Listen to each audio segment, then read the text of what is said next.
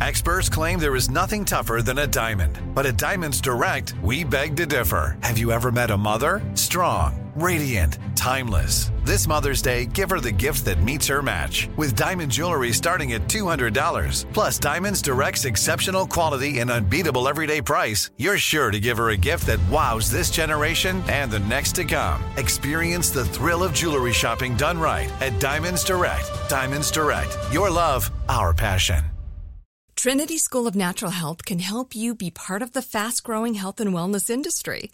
With an education that empowers communities, Trinity grads can change lives by applying natural health principles and techniques in holistic practices or stores selling nourishing health products. Offering 19 online programs that fit your busy schedule, you'll get training to help turn your passion into a career. Enroll today at trinityschool.org. That's trinityschool.org.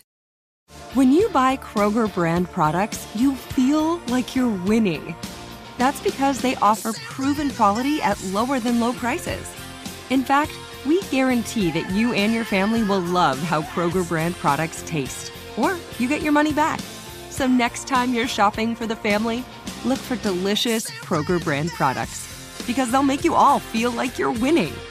Shop now, in store, or online. Kroger, fresh for everyone. Membership fees apply after free trial. Cancel anytime. Can I be real with you for a second? That goal you have to exercise and eat better, you really can do it, but nobody is going to do it for you. Nobody is going to push you out of bed to work out. Nobody is going to make you eat better. But here's the thing nobody has to because you can do it if you have the right tools and a community that cares about helping you get results. And that's us, Beachbody. Two and a half million people, each doing the Beachbody program that fits our own goals. Over 80 to choose from, some that take just 20 minutes a day. Nutrition plans that teach you how to eat healthy and still enjoy food. What we all have in common is we know it's not easy, so we help each other. It's as convenient as your TV or laptop, but you need to decide that you're worth it. That's why I'm inviting you to try our amazing Beachbody fitness and nutrition programs. Let us help you succeed. Here's how. Go to beachbody.com to claim your free membership and start feeling great.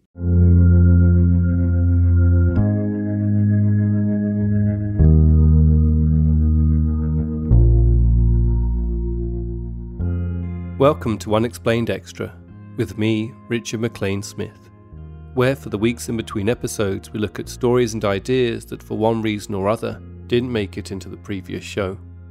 In last week's episode, Ash on the Floor, we trace the extraordinary tale of Stefan Michalak, who in late May 1967 claimed to observe two unidentified flying objects while prospecting in Whiteshell Provincial Park in Manitoba, Canada. Michalak's incredible claim, which would become known as Canada's best documented UFO case, was investigated by both the Royal Canadian Mounted Police and the Royal Canadian Air Force.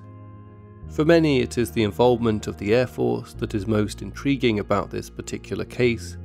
It suggests there was a willingness at quite a high level to at least entertain the notion that Michalak might well have seen an unusual aircraft of which the Air Force had no record. We might assume this was due in part to the heightened tensions of the Cold War and the paranoia of the Canadian and their allied governments over the technological capabilities of the Soviet Union. But then again, perhaps, given the peculiar events that occurred one night over Lake Superior back in 1953, there was good reason for the Royal Canadian Air Force to keep an open mind when it came to tales of mysterious, unknown aircraft.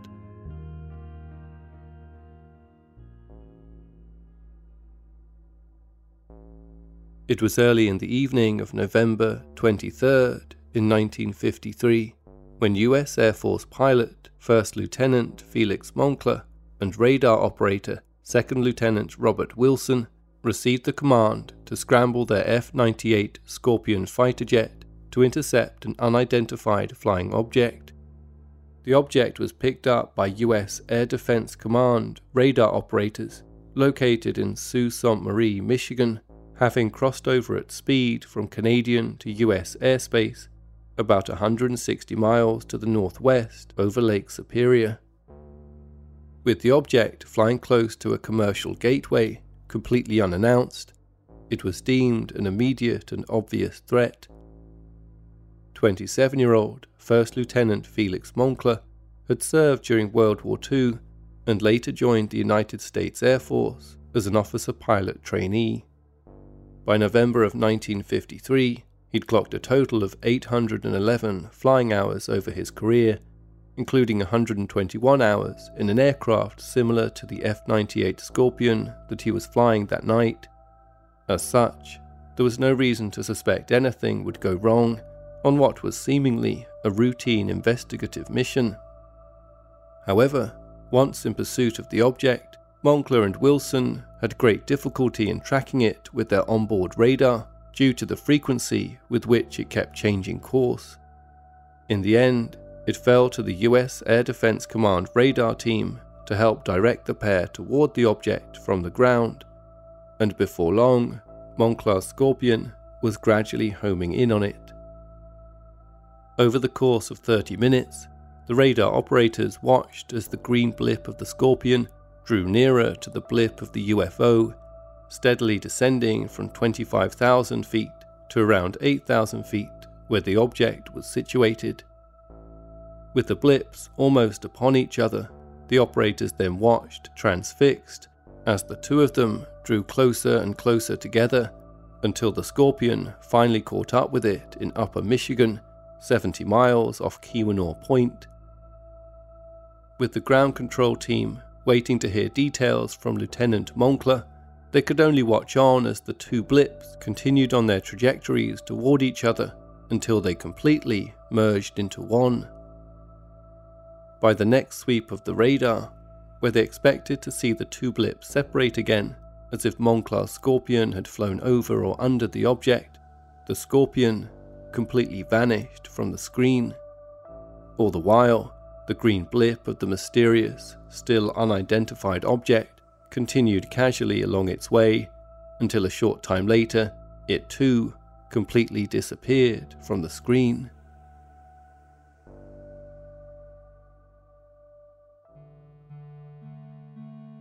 As furious efforts were made to establish communication with Lieutenant Moncla, it was obvious to all those present that the only reasonable explanation for the Scorpion's disappearance was that the plane had crashed somewhere in Lake Superior.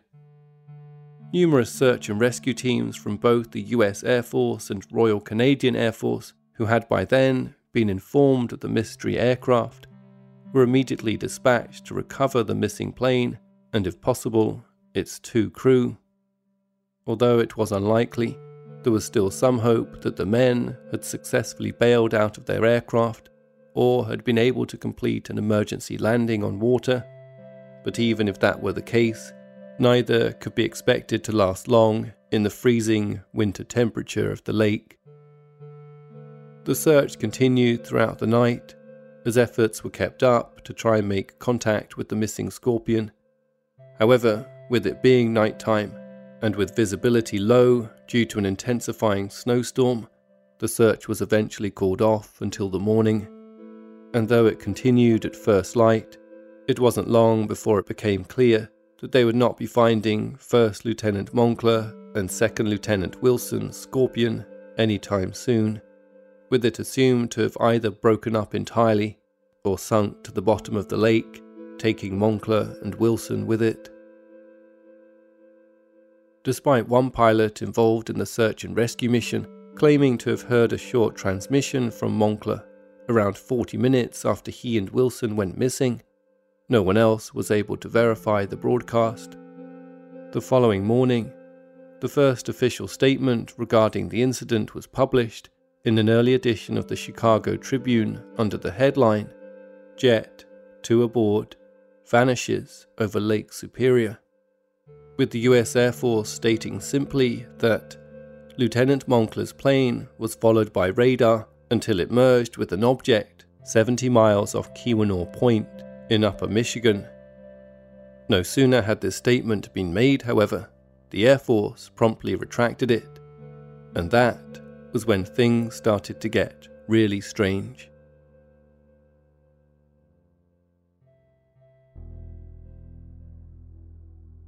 With the first statement retracted, a new statement was promptly released by the US Air Force.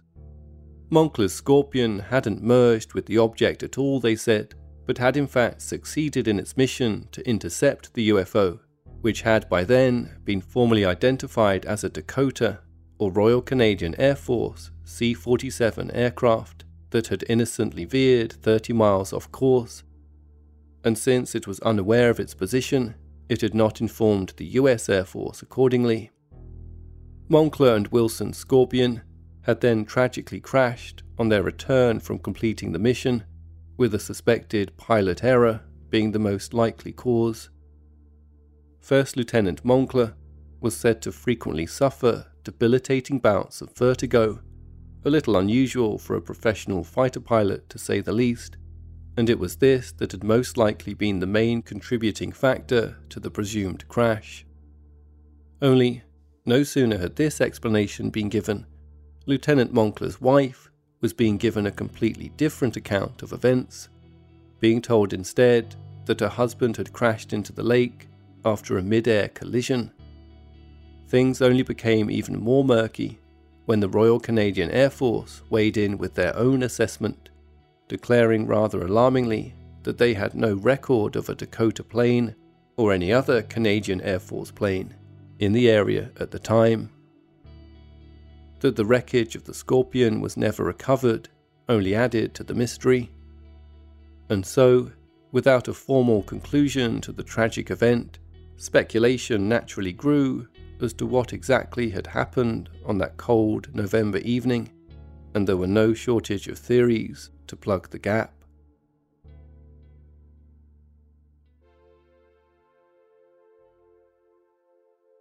In 1955, former American Marine Corps naval aviator turned UFO investigator Donald Keyhoe included an account of his investigation of the crash in his book, The Flying Saucer Conspiracy. In it, he made the startling claim that on the night of the incident, only hours after it occurred, he received a phone call from an anonymous individual claiming they'd heard a rumor out of Selfridge Field, a National Guard base in Michigan, that an F 89 Scorpion had just collided with a flying saucer. Others later claimed that the Scorpion hadn't just collided with the UFO, but had in fact been taken on board it and whisked away into space. Years later, the National Investigations Committee on Aerial Phenomena, of which Donald Keyhoe was a member, attempted to access the official records relating to the Lake Superior incident only to find that all mention of it appeared to have been completely removed. The US Air Force's own unit for analysing military intelligence, the National Air and Space Intelligence Center, when asked about the incident, stated that there is no record in the Air Force files of a sighting at Kinross Air Force Base from where the Scorpion was dispatched on November 23, 1953. There is no case in the files which even closely parallels these circumstances. The bodies of First Lieutenant Felix Moncla and Second Lieutenant Robert Wilson, along with their F 89 Scorpion, remain missing.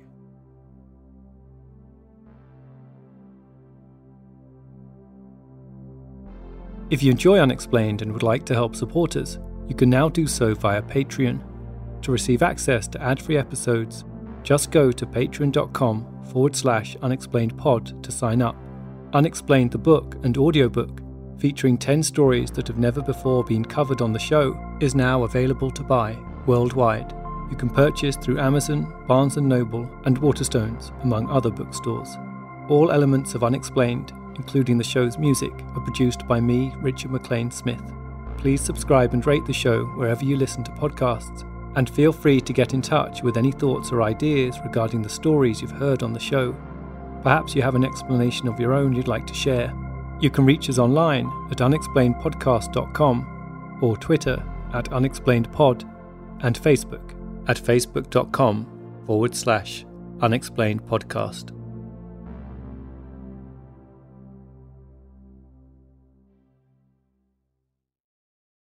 Trinity School of Natural Health can help you be part of the fast growing health and wellness industry. With an education that empowers communities, Trinity grads can change lives by applying natural health principles and techniques in holistic practices or stores selling nourishing health products. Offering 19 online programs that fit your busy schedule, you'll get training to help turn your passion into a career. Enroll today at trinityschool.org. That's trinityschool.org. Are you looking for the perfect move in ready home this spring season? Now's the time to buy at Fisher Homes. For a limited time only, enjoy below market interest rates starting at 5.375% APR, 6.139% APR. With these exclusive lower rates, you can save hundreds on a move in ready home and start enjoying the benefits of home ownership even faster. Schedule your personal tour with one of our new home specialists at FisherHomes.com and make this spring the season you find your perfect home sweet home. Financing provided by Victory Mortgage LLC, NMLS 461249, Equal Housing Lender. With the best all inclusive vacation deals to Mexico and the Caribbean, booking your getaway with cheap Caribbean vacations means you have more freedom to do your deal. Whether you want to enjoy snorkeling, endless margaritas, and more, or simply soak up the sun and sand in a tropical paradise, Cheap Caribbean Vacations has your deal for that. Plan and book the exact getaway you want at exactly the right price for you by using our exclusive budget beach finder or find a featured all-inclusive package to Ocean by H10 Hotels and do your deal at cheapcaribbean.com.